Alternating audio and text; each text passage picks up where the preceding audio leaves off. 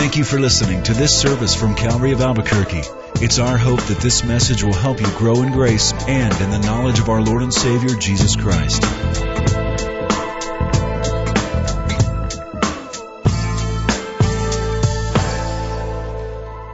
Would you open your Bibles to Matthew's Gospel this morning? Matthew chapter 28. Matthew 28 and the very last paragraph of this first Gospel is what we're going to look at this morning. Let's pray together. Father, it's a delight to approach you as a group because there's more than a person. There's two or three there's two or more. We've gathered as one solid group in unity expressing our love to you already in worship and now our need for you, our, our need to hear you speak a word in season to us. Every time the truth is confirmed, our hearts rejoice and are adjusted and we're conformed more and more into your image. How thankful we are that you love us in such a way as to keep after us and to change us. In Jesus' name, amen. I read about a man who was in prison, and um, he was in solitary confinement, and in the place where he was at, the solitary confinement meant a pitch black cell. There was no light at all. It's the kind of place that would drive anybody nuts. This man had one single object one thing he owned, and that was a marble, and he brought it into solitary confinement in this dark prison cell. So what he would do to relieve the tension, the boredom, is to throw the marble against the wall of the cell. It would hit the ground, roll around, stop. He would find it, and then he would do it all over again, day in and day out to relieve the boredom. Well, one day he thought, I've done this enough. I need to try something new. So he thought in the dark he would throw the marble straight up in the air and then try to catch it in the dark. So he threw it up and he waited and he heard nothing. He didn't catch it. He thought maybe he missed it, but he didn't hear it drop. He searched the floor with his hands, didn't find it. And he thought, how on earth did that thing just disappear? Well, it drove him nuts. He went into madness and eventually he died. And the guards who came to pull his body out of the cell, one of them noticed a light that caught his attention.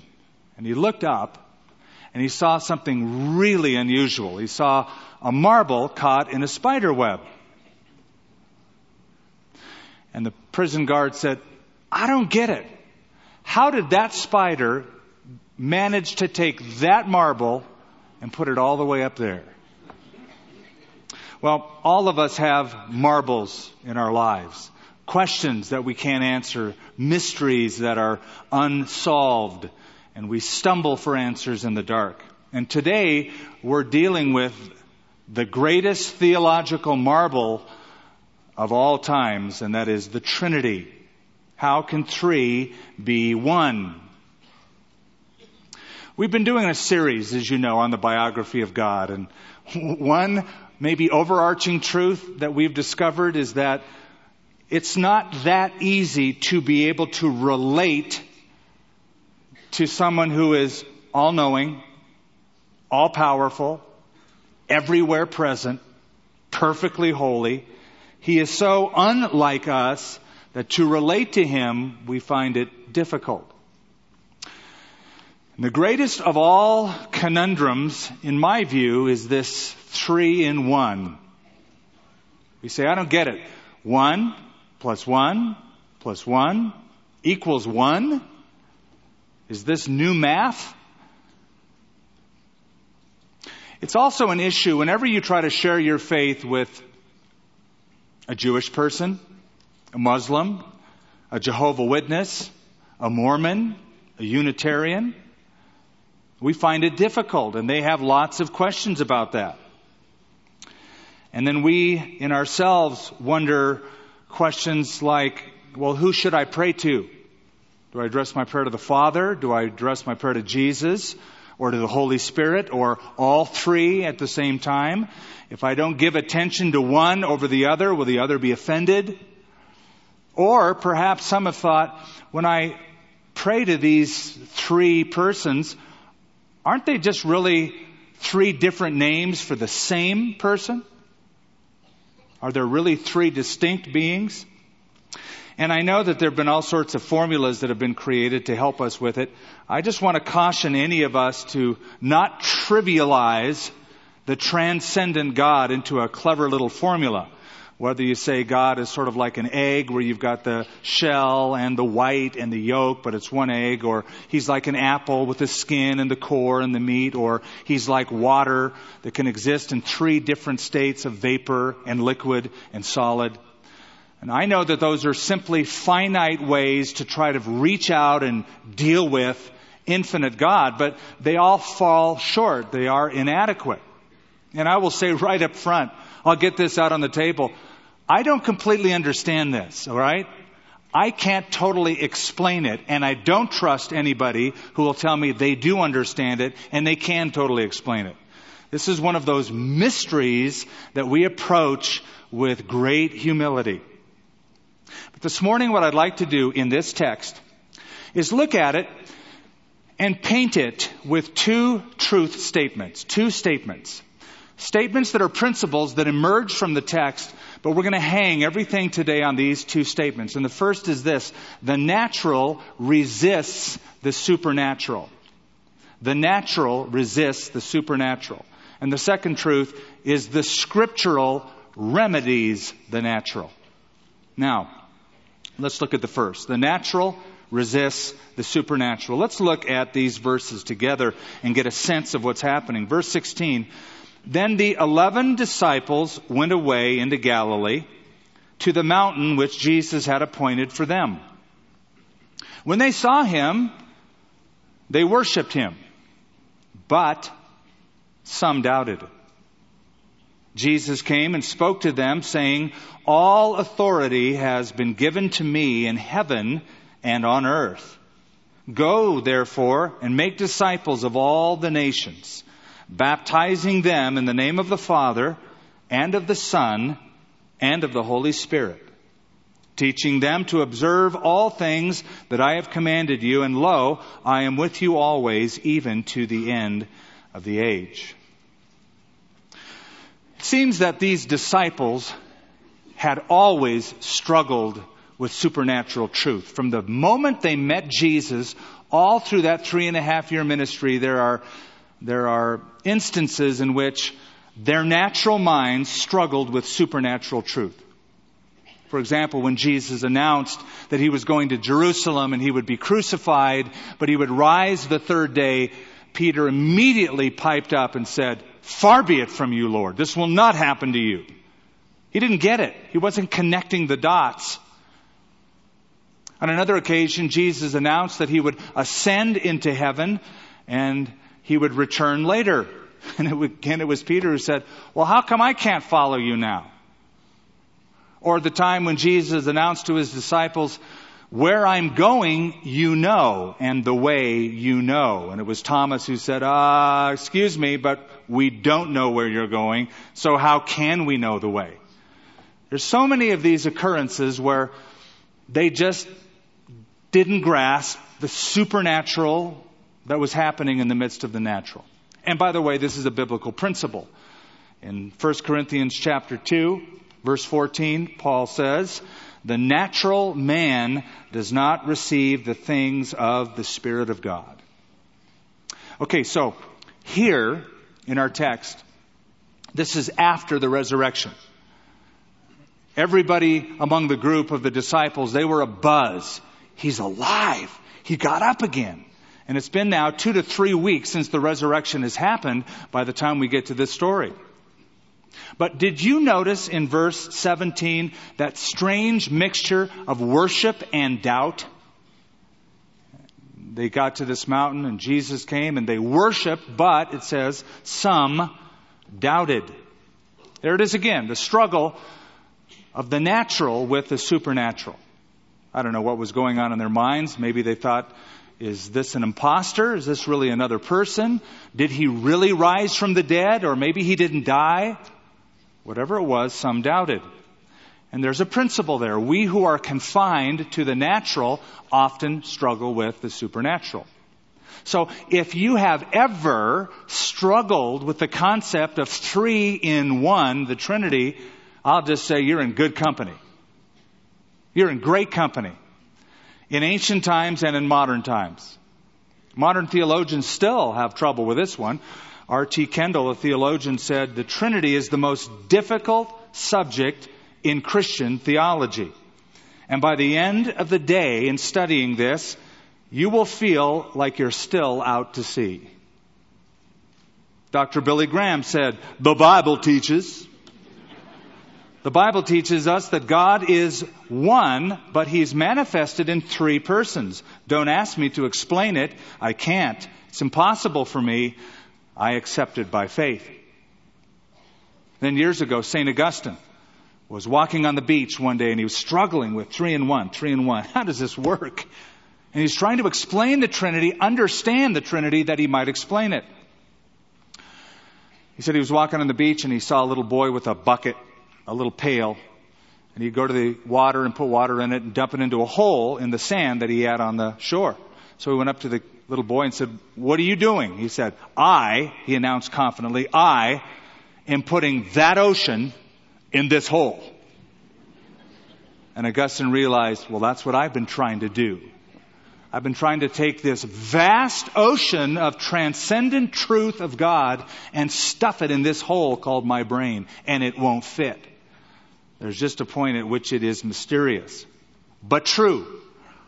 Now, I'm going to take you back to 1966. I was alive then. Some of you were too. 1966, the Gallup organization took a poll of Americans and they discovered in 1966 that 92% of Americans claimed to believe in God. A high amount. Of the 92% that claimed to believe in God, 83% believed that there were three persons in one God. They believed in the Trinity. 83% of those who claim to believe in God. And we take this up to the modern era, and I would simply announce to you that this whole issue of the Trinity is becoming less important to American Christians. And though I don't have the exact stats of this year, I'll say this. It's not thought about very much. It's hardly ever taught from pulpits. In fact, there was one member of a, long, a lifelong member of a, uh, of a denominational church, a mainline evangelical church. She grew up in the church. She said, I never remember hearing even one whole sermon from the pulpit or in Sunday school on the Trinity. Now, some churches have what is called Trinity Sunday. And it's sort of a long-standing tradition in Western denominational churches. Many of them have it. Trinity Sunday historically is the first Sunday after Pentecost. That's the Sunday that the preacher gets up and says something about the Trinity. Well, one Christian leader was visiting a church. It was an Episcopal church and it was Trinity Sunday and he expected a sermon on the Trinity and he didn't get one. And he talked to the rector about it afterwards and the rector stated well, the Trinity is something just for pastors to think about. Ordinary people don't have to bother with it. Let me remind you of something. The truth need only be untaught for one generation for it to get lost. The truth need only be untaught for one generation for it to be lost. We're always just one generation away from losing salient truth. Yet the Trinity is criticized by many. Not all believe in it. It is sometimes criticized semantically because the word Trinity isn't in the Bible. It's a very weak argument, but it goes like this. Well, I don't believe in the Trinity because when I read the Bible, I never come across the word Trinity. My answer, so what? The term second coming isn't in the Bible, but I believe it's going to happen. The word rapture isn't in the New Testament, but it's described. The word millennium isn't in the New Testament, but The term thousand years is, and the word Bible isn't in the Bible, but I own one. So to say that I can't believe in anything unless it has the exact verbal expression of that term in the scripture is a very ludicrous argument. The teaching of the Trinity is throughout. It's a biblical concept. It expresses what the Bible teaches. Then there is the criticism religiously, and it goes like this. Well, you know, there's a lot of religious groups that have attacked the Trinity. Well, that's sort of my whole point. And the reason they have attacked the Trinity is whenever you turn on the porch light, bugs come. Whenever you turn on any light of any truth from the Bible, expect there to be attacks. In the apostolic era, the era of the apostles, and the post apostolic era, it was never an issue. They believed and held to and taught three persons and one God. But later on, it became challenged later on. And because it got challenged, the church had to respond to the challenge by issuing a creed from time to time of what we believe the Bible teaches about thus and such. But it is true. In the second century, something known as monarchianism arose. And monarchianism is a teaching that says, well, there's not really three distinct persons, but you have three names for the same person. And that's another name for that is called modalism, or God exists in three different modes. Sometimes He's the Father, sometimes He's the Son, sometimes He's the Holy Spirit, but it's not three distinct persons, but the same person with three different names. Then, in the fourth century, a guy named Arius, I've told you about him before. He came and denied the deity of Christ and the personality of the Holy Spirit, saying the Holy Spirit's an impersonal force, and Jesus was just a man, and thus there is no Trinity. During the Reformation, a group known as the Socinians attacked what was going on in the Protestant Reformation, saying that any teaching of a triune God is simply polytheism, the worship of many gods. Well, all those ancient voices somehow get recycled. And they get recycled and they become the modern voice rehashed of the cults. And one of the hallmarks of any cult is this the denial of the triune nature of God. You'll find the cults deny the deity of Christ, the deity and personality of the Holy Spirit, and the idea of a Trinity. And this is what they say, and I've heard it dozens of times. Well, the Trinity was actually developed around the fourth century. Up till that point, it was never believed in. But suddenly it emerged in the fourth century because of the influence of pagan philosophy, etc. That simply is not true. It is not true historically. It was developed in the Bible times, and later on in the fourth century, it was attacked. And because it was attacked, then the church articulated a position in what is called the Nicene Creed. But Jehovah Witnesses, Mormons, the Way International, Unitarians, all are anti Trinity. They're all anti Trinitarian. They deny the Trinity. In fact, the Mormons will say that all of Christendom was wrong for 1800 years until they arrived. And now they have come to be the gatekeepers of all truth. The Muslims have problems with the Trinity. According to the Muslims, the Trinity is not only illogical, but it is the major sin that can be committed. It is the ultimate infidelity to the Muslim. According to their teaching, and I quote, infidels are now they who say God is the Messiah, the Son of Mary. According to their teaching, God will be merciful or may be merciful if he chooses to adulterers and liars, but never to Trinitarians in the Surah, uh, uh, the Quran, Surah 5, it says, Whoever shall join other gods with God, God shall forbid him the garden, and his abode shall be the fire. And it continues, The Messiah, the Son of Mary, is but an apostle. Now, why am I bringing all that up? Simply to say this. Cults are making inroads into historic Christian groups at record speeds today. They'll find the disenfranchised. They'll find the people who were burned out in church. They'll knock on your door and be right there. and they're growing in numbers. And Islam is one of the world's fastest growing religions today. And no wonder. If people can say, I've never once heard just one sermon on the Trinity ever preached. One veteran Jehovah Witness even said, I have never before met a Trinitarian who actually seemed to believe the doctrine. I can only imagine he met a Christian and then another Christian and he said, okay, the Trinity, explain it to me. Uh, okay, well don't explain it to me, but at least give me scripture about why I should believe it. Uh, so it's an interesting statement for someone to say, I've never actually met someone who actually believed it. So it's pretty obvious. The natural resists the supernatural.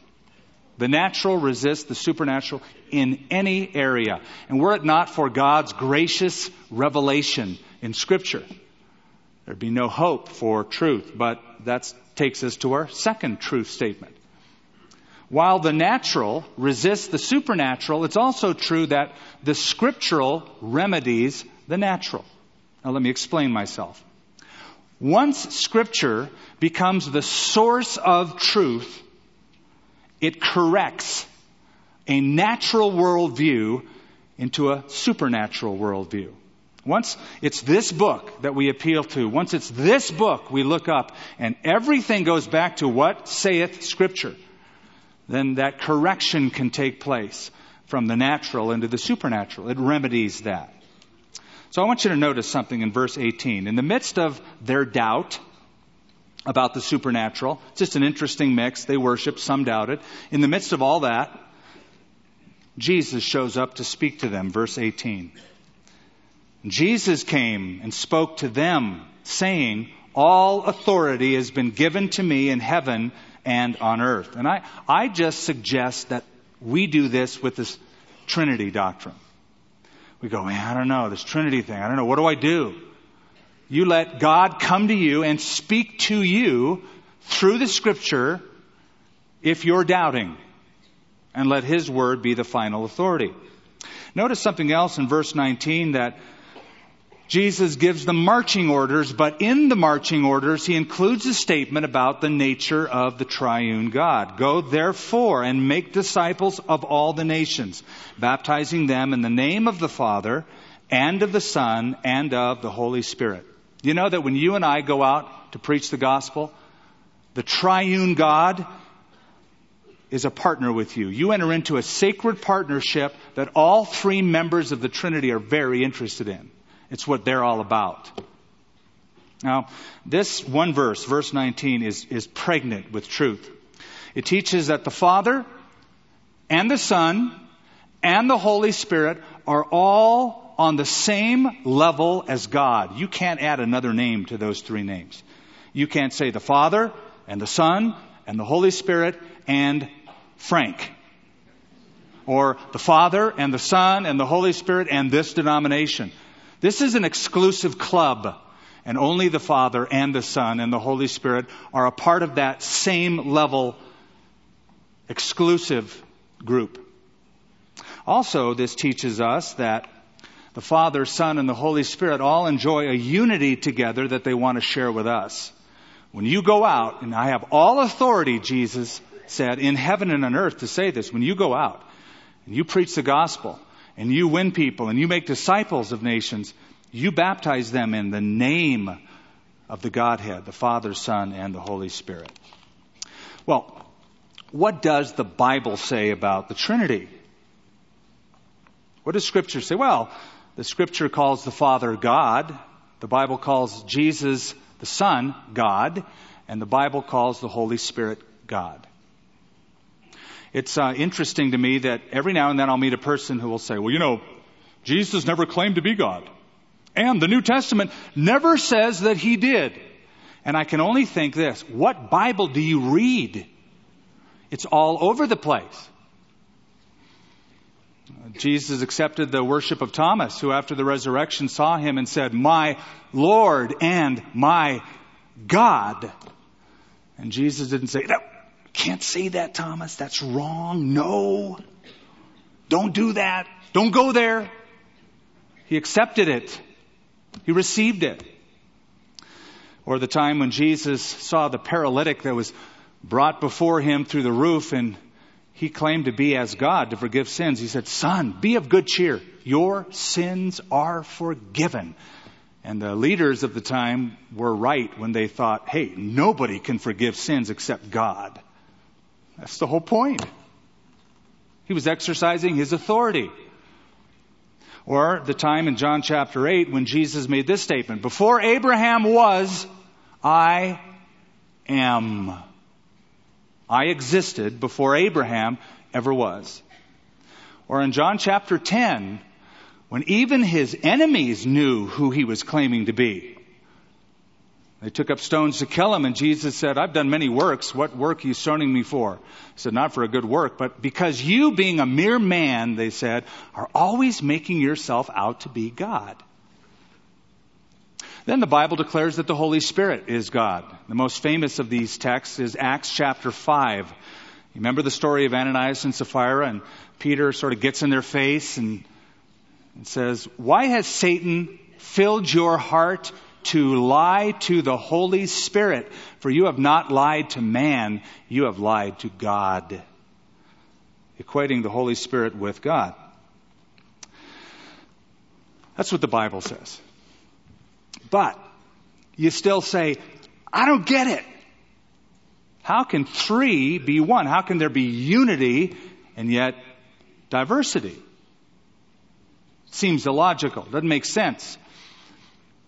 Because in reading the Old Testament, you have observed something. Israel was fiercely monotheistic, saying there's one God, in contrast to the polytheistic cultures around them. And you remember that great anthem of theirs in Deuteronomy chapter 6, verse 4, called the Shema. Shema Israel, Adonai Echad, Adonai Eloheinu. Hear, O Israel, the Lord our God, the Lord is one. He is Echad, one God, one. So what do we do with that? He's one. Well, when it says he is Echad, or one, it doesn't mean one with a isolation of one or stark singularity of one. It can mean one in unity. How do I know this? Well, remember the first wedding that was performed, I guess, by God? Adam and Eve. And I was reminded of this yesterday. I went to a wedding of, of uh, I'd say a kid. Now he's a man, but I watched him grow up.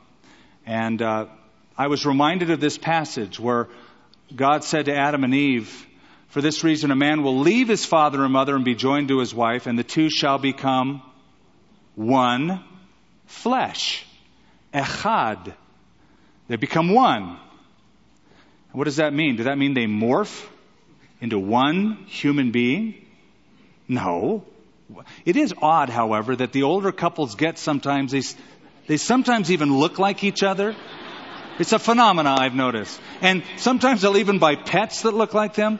Don't ask me to explain that, it's another mystery. But when it says they become one flesh, it doesn't mean that they lose their individuality or their personhood, but they become one unit, one family, one couple, one in spirit. That's how the word is used often. So when it says God is one, it can still include the Trinity, the three in one. It's one unit. Here's another example. The tabernacle. God spoke to Moses in Exodus 26 and he said, You shall make 50 clasps of gold and you shall couple the curtains of the tabernacle together with clasps so that it may be one tabernacle echad, one unit.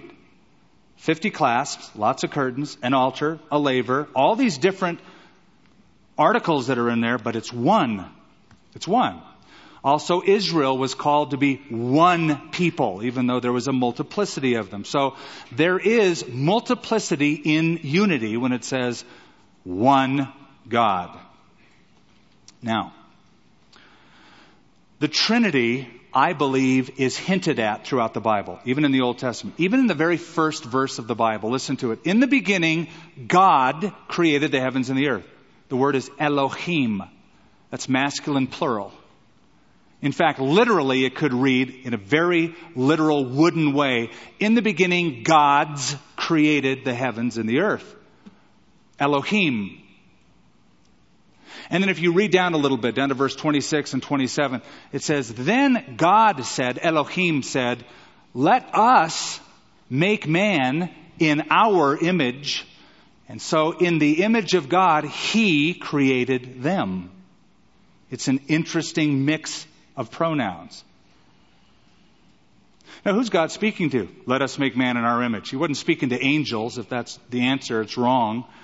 No angel ever helped God in creation. We learn from the New Testament that God created the heavens and the earth, and it was Jesus who was given the authority, and through his agency, the worlds were created. This is the Godhead speaking, the Trinity speaking. Let us make man in our image. We see this again in the prophets, Isaiah chapter 6. Also, I heard the voice of the Lord saying, remember we covered this last week, Whom shall I send and who will go for us? And then Isaiah predicted the coming Messiah. Unto us a child is born, a son is given. This child that will be born, said Isaiah, will be called the everlasting Father, the mighty God, the Prince of Peace. And now we have this go in the name of the Father, Son, and Holy Spirit. We have the benediction of Paul in 2 Corinthians 13. He writes, May the grace of our Lord Jesus Christ, the love of God, and the fellowship of the Holy Spirit be with you all. He uses that formula of the triune God in that benediction, that little wish, that hope, that prayer. You know, I grew up with a Bible in my home. It was there. We never read it. In fact, to open our Bible, you first have to go, and then probably break the spine. We didn't really read it that much. All the truths were in there, but we just never saw them because we never read them. In fact, somebody once said, if all who profess to be Christians ever decided to read their Bibles at the same time, we would experience the worst dust storm in history. Sad, isn't it? So, the natural resists the supernatural. But it's the scriptural that redirects or corrects or remedies the natural. That's what the Bible teaches. Not only that, not only does the Bible teach that, but Bible teachers throughout history have taught what the Bible teaches. That's historical. And I just quickly want to address that. And first of all, let me just say, as I'm bringing this to a close, by the way. So, thank you for listening so carefully today. I know we're covering lots of ground and pushing it all into a little time. I appreciate that. But this whole notion that it wasn't until the fourth century that the church started believing in the Trinity is just nonsense historically. You can go back to 96 AD when Clement of Rome formulated an oath using all three members of the Trinity. He said, As God lives, and as the Lord Jesus Christ lives, and as the Holy Spirit lives. That's 96 AD. 107 AD, Ignatius used the formula Father, Son, and Holy Spirit. In the second century, Hermas spoke of um, God existing as one God in three distinct personalities. Uh, second century Justin Martyr defended veneration and worship given to all three members, Father, Son, and Holy Spirit. Then in the second century, Irenaeus, one of the greatest theologians ever of church history, who fought against the Gnostics and articulated the Trinity, said, God the Father, the Word, Jesus Christ our Lord, who was made among us men visible and tangible, the Holy Spirit, who at the end of the age was poured out in a new way. And then at the end of the second century, beginning of the third century, was a guy named Tertullian who first coined the term Trinitas in Latin or Trinity. Although some believe the word goes all the way back to 180 AD, the guy by the name of Theophilus of Antioch, not the Theophilus in the Bible, but another church leader. So it has long standing roots. In fact, if you have a New King James Version, perhaps not the most recent uh, edition, but one a few years older, it's in my Bible right up front. It used to be right on the spines. But there's a symbol, and I know it's too far away for you to see, but it's a little three cornered symbol that they explain in my version that is called the triquetra. And the triquetra is an ancient symbol of the Trinity that they use for the New King James Version. It's three interwoven arcs, distinct yet inseparable, that always historically symbolize the triune God. So, so, to deny the Trinity is to deny the revelation found in both the Old and the New Testament. And to deny the Trinity is to take the arrogant position that everybody throughout church history has been wrong except you and your group. Now, all of that aside, all of that aside, I want to ask this question How does the Trinity matter to me on a daily basis? I mean, what, what is the practical big deal? I understand this is all fine to discuss a theological concept, but when I go to work tomorrow and I live during the week, how can I relate to the Trinity personally? How could I enjoy the presence of the Father and the Son and the Holy Spirit? Could the Trinity make a difference in my prayer life? Could the Trinity become a model for me being successful in interpersonal relationships? And the answer to that is yes, yes, yes.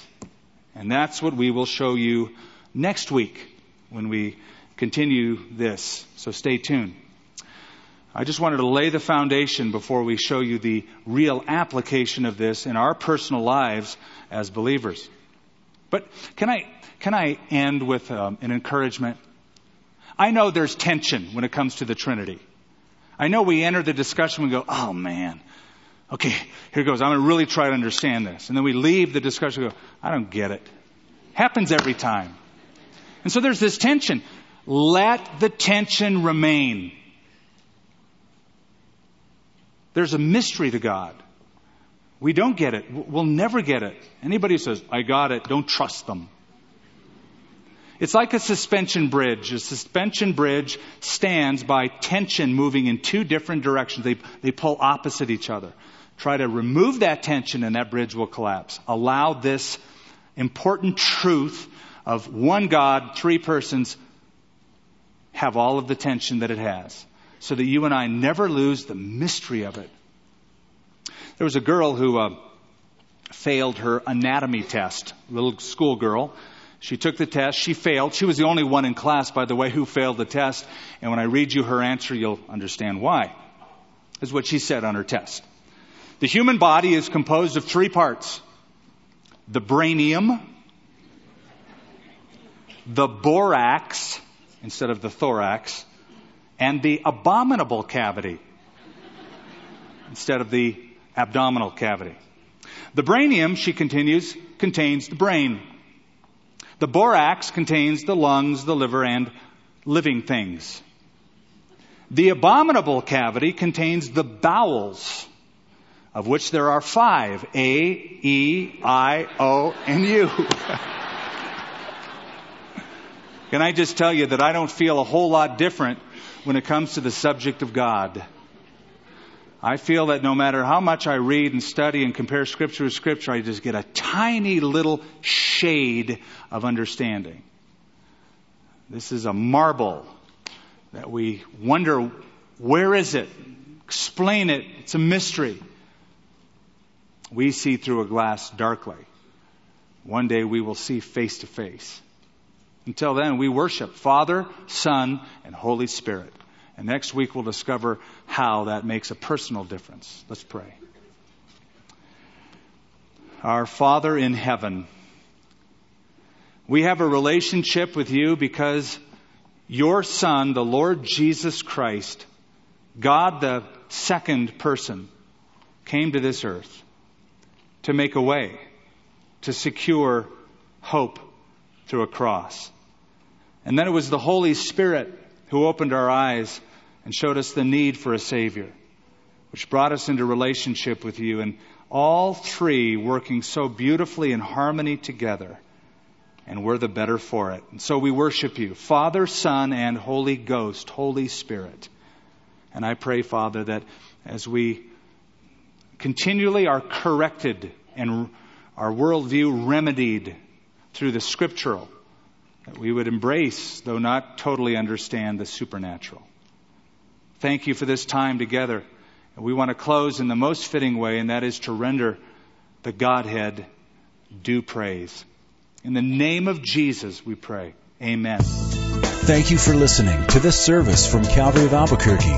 If you would like more information about what you've heard in this message or about Calvary of Albuquerque, please visit our website at www.calvaryabq.org. If you have made a decision to follow Christ or would like someone to pray for you, please leave a message with our Prayer Watch line at 505 344 3658. Thank you and God bless.